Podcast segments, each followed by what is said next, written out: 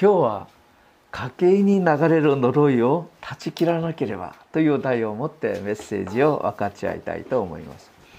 いつも5月の家庭の月の中でぜひともこのメッセージは1回ぐらいは覚えていくように私は考えているところであります。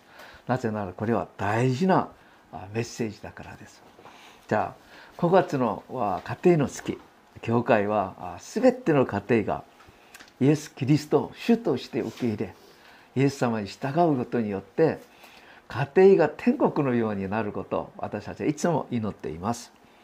ところがもし皆さんの家庭の中で私たちの家庭はなぜこんなに苦しいのかなぜ問題が山積しこの問題は解決できないまま家族みんなが苦しんでいるのかいくら頑張っても改善できない何かが家庭の中にあって家族みんなが悩んでおられるなら今日のメッセージを参考にしてくださればと思います。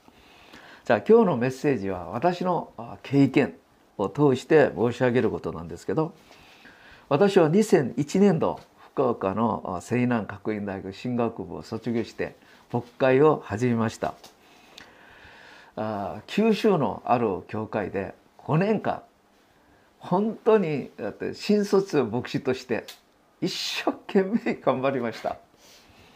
頑張った結果牧会はほぼ失敗で家族みんなが倒れてしまって私のもう全てがダメになりました。仕方がなく韓国に戻っていって失敗した宣教師として2006年2007年浪人をしました。私の人生で一番辛くて難しい時期でした。家族4人。本当に難しい時期でした。その時いきなり私の昔々の友達が私を訪ねてきたんです。どうして分かったのか私にあなたあなたの噂を聞いたよ。それを聞いて間違いないと思った。あなたもこの問題解決していかなきゃいけない。え何？その友達のは私の親戚です。私の母のところの親戚。でも同じ年で、えっと、ずっと大学まで一緒でした。だから私の家庭をよく知っている人です。しかし友達の問題は何かと言いますとマルコ9章である子供が転換になってそれで悩んでいる父親がイエス様に助けて求めてくるでしょう。私も、えっと、昔々彼の状況を少し見てました。泡を吹きながらわーっと倒れるんで怖かったですね。ああ嫌だなと思いました。いやもうそれでも大学卒業してからは彼はあと現代という会社に私はサムソンという会社。で全然違うところにある会社だ、まあ、そして私は日本に、えっと、来ているところだったから彼との関係が全くなかったんです。ところが彼の問題は何かって言いますと結婚して娘を産んでたんですけど娘さんも同じように転換をすること。皆さん幼稚園で子供が泡を吹きながらうわーっと倒れる場面を親が見たと考えてみてください。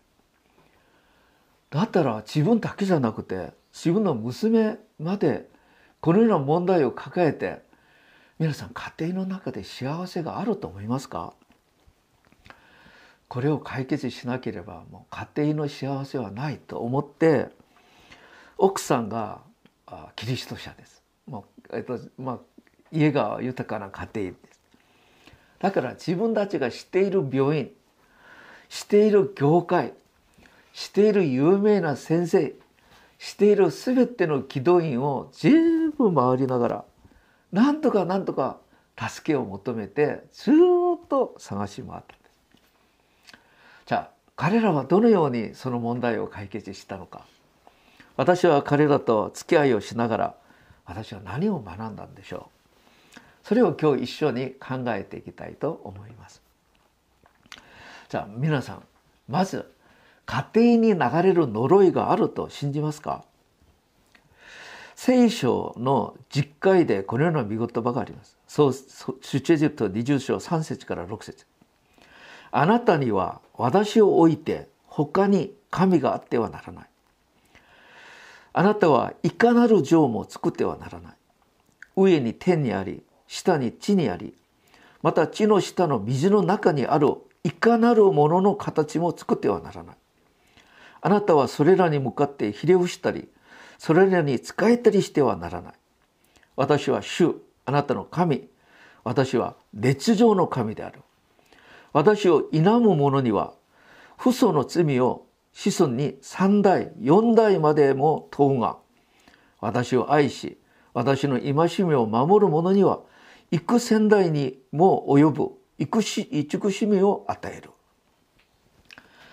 幾千代に至る祝福いただくことは本当に素晴らしいことです。しかし3代4代まで呪いを受けるようになるとしたら皆さん第1代目が悪いことしました。神に逆らいました。今日創世記3章。ちょうどそれです。それを第1代目が罪を犯したと思いましょう。第2代目3代目4代目の子孫たちは訳もわからない呪いを担うようになります。じゃあそれがどんななぜこんなことがあるのか皆さんどう考えますか？それも聖書で一番大事な第一の戒め。それは神を愛することと関係があります。だからこれは非常に厳しい問題であります。私たちはこれを慎重に思えなければなりませんご覧ください。家計に流れる呪いがあることは見えますか？ところが同じ聖書で正反対の見言葉もあります。エジケール書中8章でこう言います。一節からです。主の言葉が私に望んだ。お前たちがイスラエルの地でこのことわざを繰り返し口にしていることはどういうことなのか。先祖が水ぶどう酒を食べれば子孫の歯が浮くと私は生きていると主は言われる。お前たちがイスラエルにおいてこのことわざを二度も口にすることはない。と言いながら二十節にこう言います。罪を犯した本人が死ぬのであって子は父の罪を負わず父もまた子の罪を負うことはない。と言います。なぜ神様は実会と全く異なるこのような御言葉を語ってくださったんでしょうか。それはバーベロンの捕虜の時代国がダメになってからこのイスラエル民はどれほど難しかったでしょうかだからイスラエル民は、まあ、口癖のように口癖のようにいつも先祖の罪のせいだと言いながら信仰がおかしくなっていくんですよ。ですから神様が先祖のせいにしてはならない。おのおの自分が神の御言葉に従っていくなら祝福されるぞということを神様が言われたことです。じゃあこれも創世記3章と全く同じですね。じゃあまた一つイエス様の御言葉の中でこのことがあります。ヨハネ9章1節から3節見ますとさてイエスは通りすがりに生まれつき目の見えない人を見かけられた弟子たちがイエス様に尋ねたラビ先生この人が生まれつき目の見えないのは誰の罪を犯したからですか？本人ですか？それとも両親ですか？イエスはお答えになった。本人が罪を犯したからでも両親が罪を犯したからでもない。神の技がこの人に現れるためであろう。と皆さん生まれながら目が見えない子供。だったら子供の罪じゃないでしょ？だったら私たちは普段親が悪いことしたから子供はこんな悪い姿で生まれたんだ。と親のせいにする可能性があるんですけどイエス様は何と言うのか親のせいではない。それは神様がこの人を通して神様の御業を表すためだと。結局イエスは世の光だということを見せてあげるためにこの子は生まれながら目が見えないように神様の主権的な働きでそうされたということです。だったらこれは家計に流れる呪いとは全く関係ないでしょう。ではどうですか？家計になれる呪いはあるんですか？ないんですか？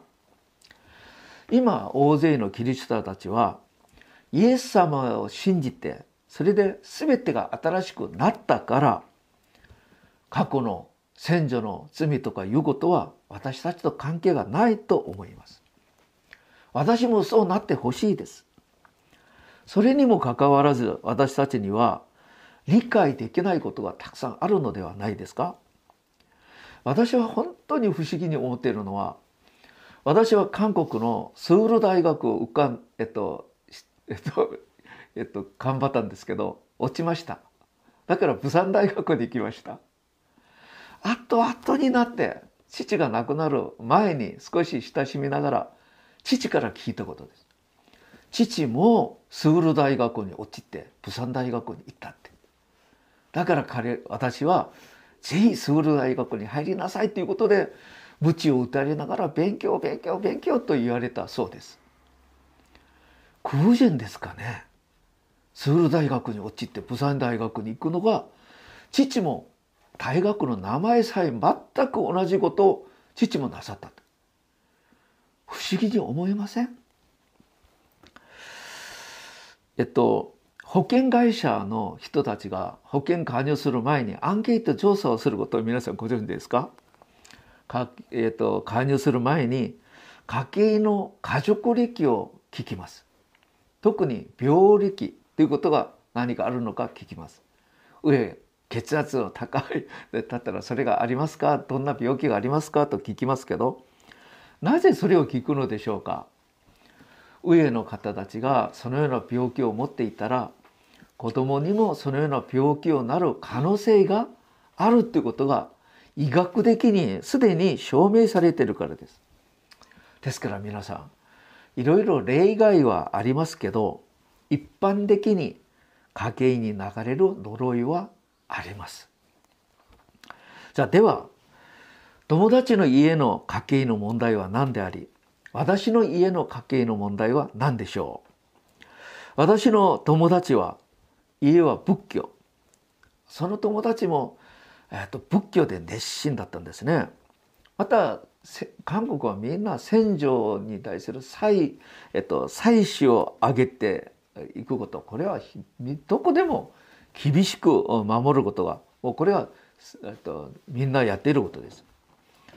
自分に転換がある時はあ彼は辛いですよそれは非常に難しかったと思いますけど娘に小さな娘に転換の問題が生じたら大変だと思ってその妻はキリスト者のだから有名な病院有名な教会牧先生集会軌道院全部通ってなんとか自分の娘を生かしたかいでしょう親としてその娘が転換してるんでそれをなんか適当に過ごす人はいないでしょうところがある軌道院に行って軌道院の牧先生とその奥さんが一緒に助けるために祈っているんでその奥さんの目で幻のように絵が見えたそうです。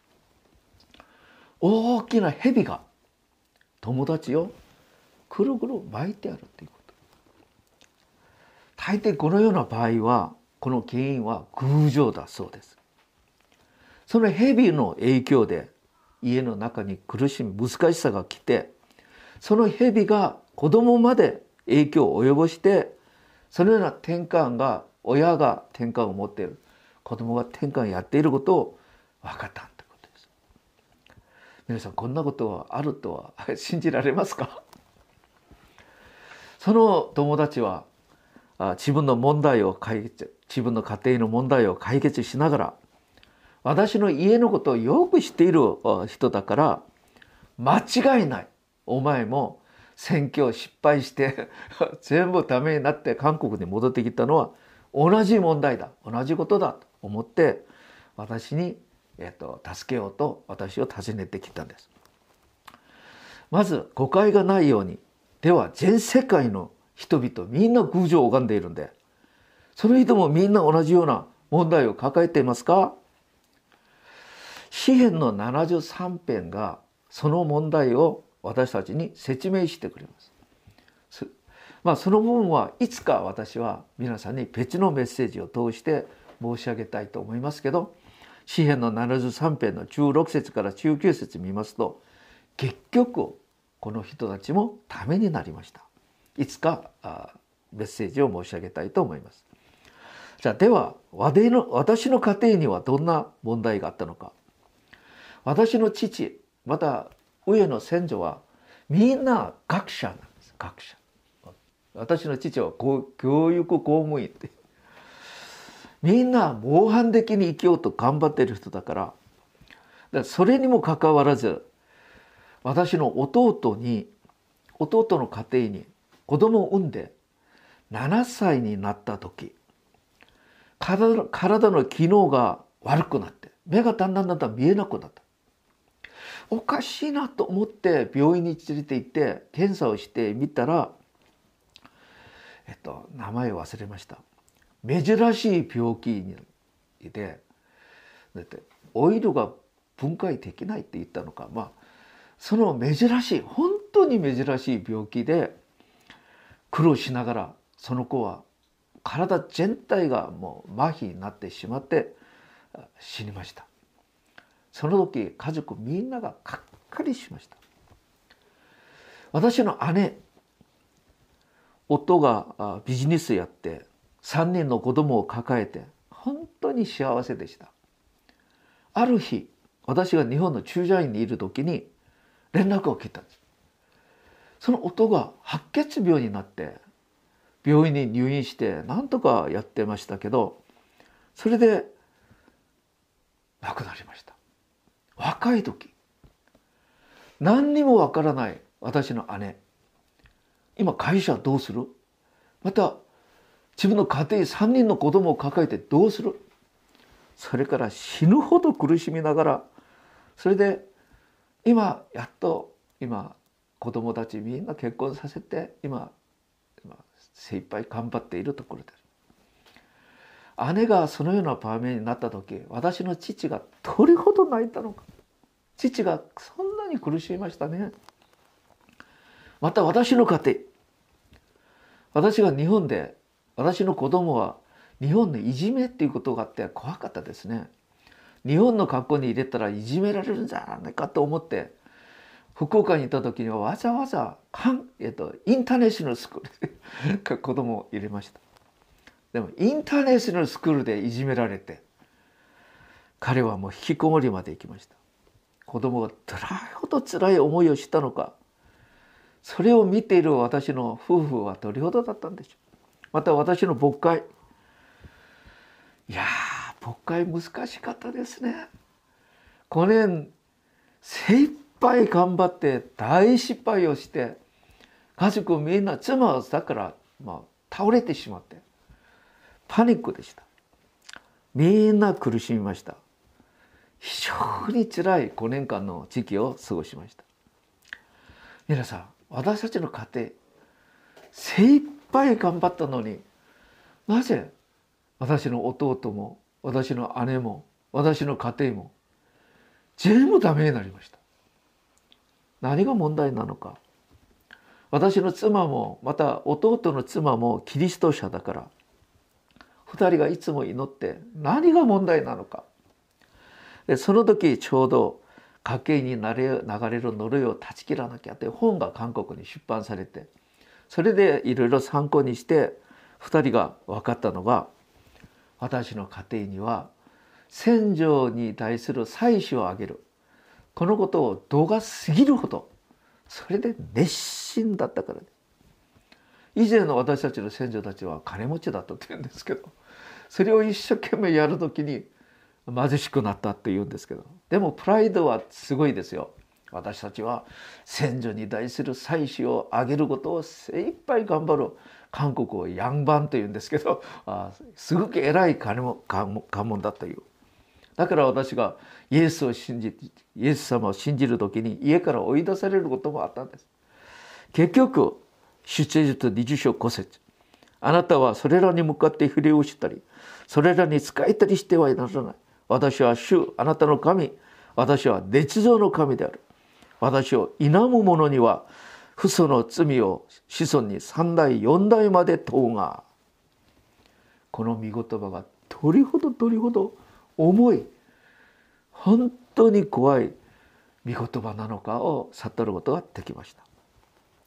その後私はその友達が助けを求めたという祈祷院に私の家族みんなと友達の家族みんな一緒に祈祷院に行って礼拝を捧げながらまた毎週祈祷に行って安心の祈りをずっともらいながら少し少しずつ良くなりましたけどじゃあではこのような家計に流れる呪いの問題をどのように解決したのかじゃあこのことを教えてくださる聖書があります。今日読んでくださった第二テサロニケ2章7節8節です。不法の秘密の力これが家計に流れる呪いです。不法の秘密の力がすでに働いています。ただそれは今のところ抑えられているものが取り除かれるまでのことです。その時が来ると不法のものが現れますが主イエスは彼をご自分の口から吐き吐く息で殺し来られる時見姿の輝かしい光で滅ぼしてしまいます。今は私たちはイエス・キリストの皆によって追い出す。しかしイエス様再臨なさる時イエス様がその者たちを滅ぼしてしまう。ということを教えてください。ところが今私たちはそれをどのように適用すればいいでしょうか。ではこれをこれから申し上げますので是非とも皆さんにこのような問題がありましたらこれを参考にしていただければと思います。解決する方法は司法に書かれてあります。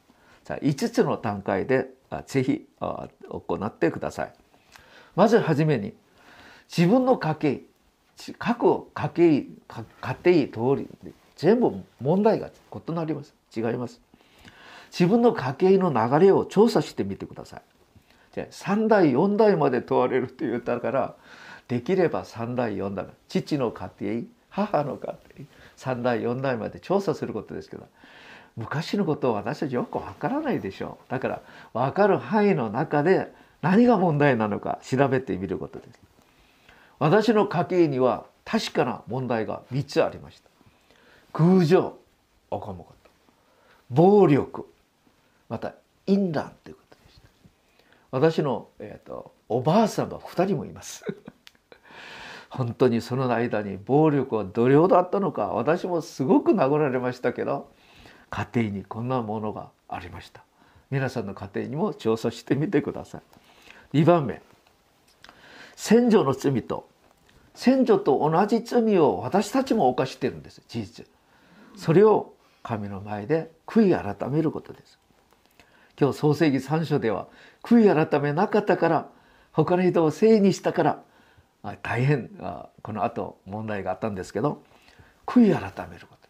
他の人の言い訳することは意味ありません。参考にこれをうまくなさった方がネエミヤの人でした。ネエミヤがエルサレム神殿が完全に破壊されたことを聞いて彼がどうしたのか。ネヘミヤ1章6節7節です。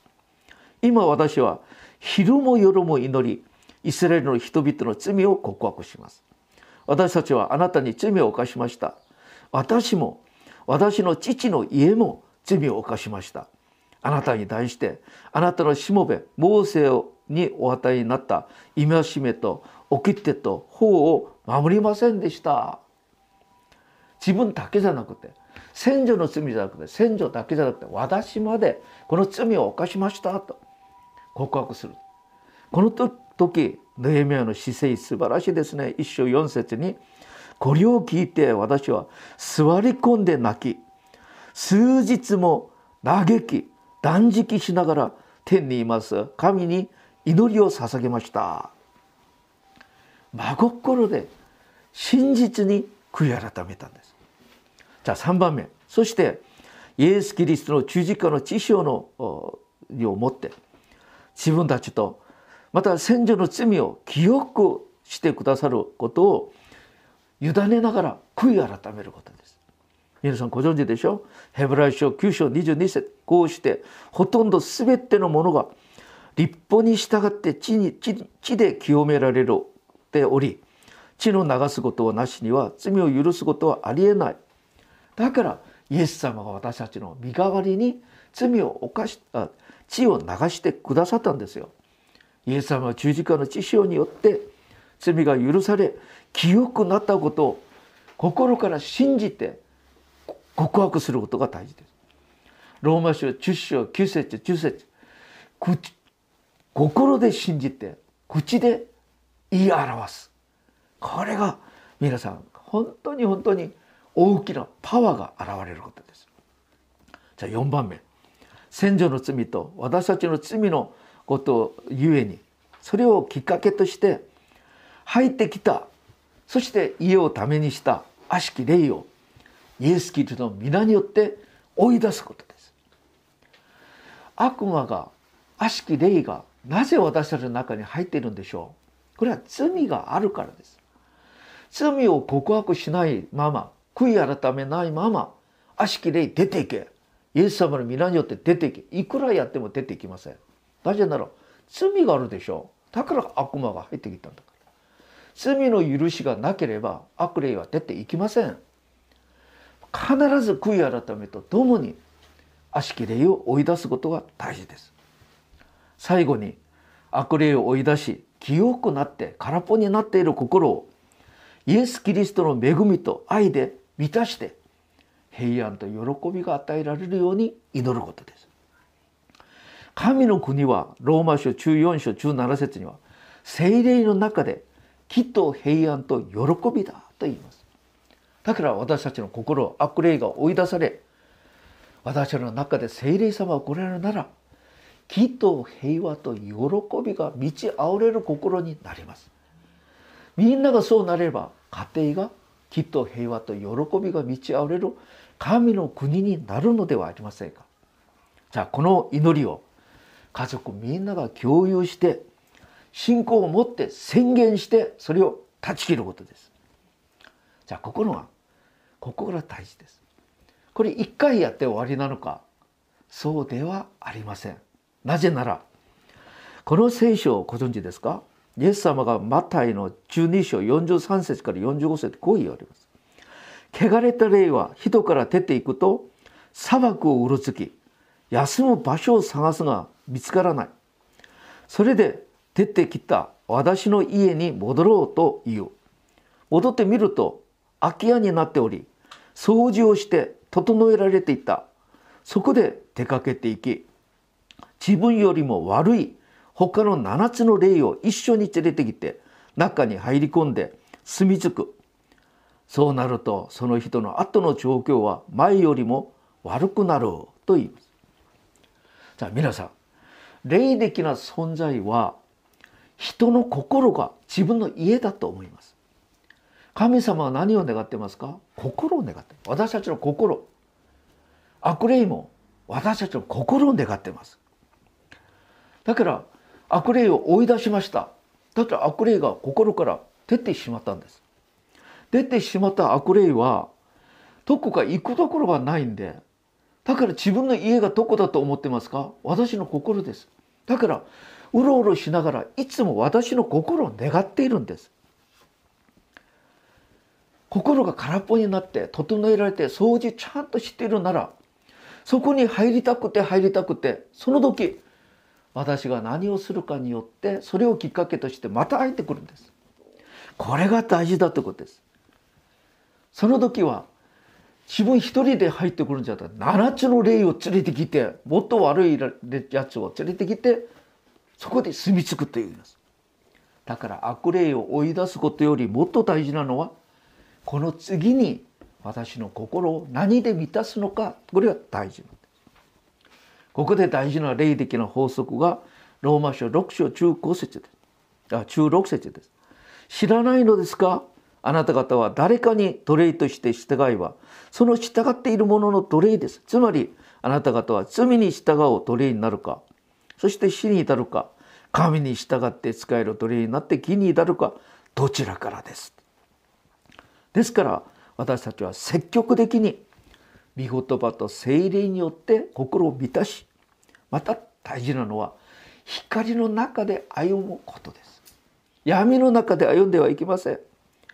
私たちの心には二度も悪霊が入ってこないように神様のことをもって私たちの心を満たしなきゃいけない。そしてこの心をしっかり守らなきゃいけないということです。第2ペトロ2章22節こう言います。犬は自分が吐いたもののところに戻ってくる。豚は体を洗ってまた泥の中で泥の中を転げて回る。悔い改めた後また悪霊悪魔悪霊が好きな場所をくるくる回るなら悪霊がまた入ってきます。だから私たちは神様のことをしたい求めなければいけませんそれで一番大事なのは礼拝なんです。礼拝成功人生成功。礼拝失敗人生失敗。礼拝の中には神の御臨在の光光。栄光の光がいつも照らされてる。その中で賛美と祈りと御言葉が宣言され神様は豊かに2人また3人が私の名によって集まるところには私もその人の中にいる約束されたことがあります。神の御臨在の光によって闇の力が出てしまい悪霊が二度も入ってこないそのような場所になるんです。礼拝者誠の礼拝者素晴らしいことです。じゃあ皆さんまとめてみましょう。もし皆さんのご家庭に悪いこといろいろな問題事故いろいろ起こったら苦しみがあったらまずその問題の原因を探す。それを神持って神様の前で悔い改めそれでイエス・キリストの知性によって十字架の知性によって清く洗い洗った後悪霊を追い出す。それで空っぽになっている心に見言葉10万精霊10万感謝と賛美が満ち溢れる恋愛それで光の中でとどまる生活。それが教会中心的な生活をすることは大事です私のお友達の娘さんは家族みんなと一緒に参加して祈ることによって転換が治りました。癒されました。おと私の友達も転換が癒されて娘さんも転換が癒され彼女は感激して韓国の、えっと、バプテスト進学校に進学して今伝道師さんとして働いています。私の家庭もそれを繰り返しながら子供たちがよくなりましたところが今も弱い部分があります何かと言いますとその病気は治ったんですけど次に信仰を持って助けて子供たちの心を見言葉と精霊と神様を拝む礼拝として満たされなきゃいけないんだけどその部分を私たちは続けて助けていくところがあります。それと関連して最後にもう一言、えっと、言わせてください。皆さんこの悪しき霊がいつ子供だあいつ私たちの中で入ってくるのか専門家たちはこう言います。幼い時何にもわからない子供たちのその子供たちがむやみに語る言葉生活を通して子供たちの心に悪霊が入る場合が多いということです。例えば父と母は信仰が素晴らしいです。ところが子供たちは何もわからないから恋愛に来ようとしないんです。特に昔私は教会の牧師なのに子供たちが牧師館で住んでるのに教会教会学校に行きましょうと言ったら嫌だ行きたくないだったら私はもう本当に私はこれはダメですね鞭を打ったり殴ったりまあしたそれで子供たちは反抗心が教会に対して神様に対して父に対して反発する心が与えられて難しくなったんです。もしご両親は信仰が素晴らしいのに子供が学校教会行きたくないって言ったらそれで一番大事なのは愛を持って模範を見せたり愛を持って子供たちにうまく使えていくこと。これが大事なんです。また涙の祈りがここで一丁なんです。暴力を振る舞ったら神様に反抗心を持ってるでしょ。神に反抗するのは悪霊と同じような気持ちじゃないですか。その時子供たちの中でサタンの働きが可能ある可能性が多いということです。だから親たちが子供たちをよく状況をよく見てどのように助ければ神様に反抗心を持たないで教会に対して嫌な思いをしないで信仰をうまく持ち続けていくことができるか。ぜひともぜひともそのために祈って防犯を見せて愛を持って子供たちをよくよく助けていく。信仰は素晴らしいんだよ。神様あなたを愛してんだよ。イエス様あなたのためにこのように十字架で死んでくださったよ。ということ。子供たちが納得できるようにうまく助けること。これがうまくできればその危ない時期を乗り越えていってそれから順調に礼拝者として生きるでしょう。悪しき霊を私たちがから子供を守るのは礼拝です。教会生活です。礼拝を通して教会生活を通してこれを保護膜の中にしっかり入ってきて信仰生活を通して神の祝福神のご臨在素晴らしい神の栄光の中で子供を育てていくならこの世に勝つ素晴らしいキリスト者と成長していくでしょう。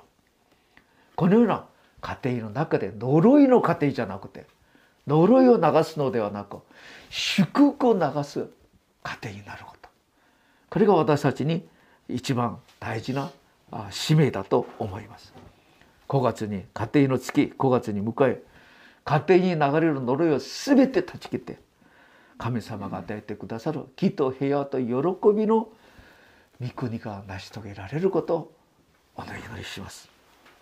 お祈りしましょう。主よ家計に流れる呪いを考える時にイエス様を信じることができたってことはどれほど祝福なのか本当に本当に感謝します。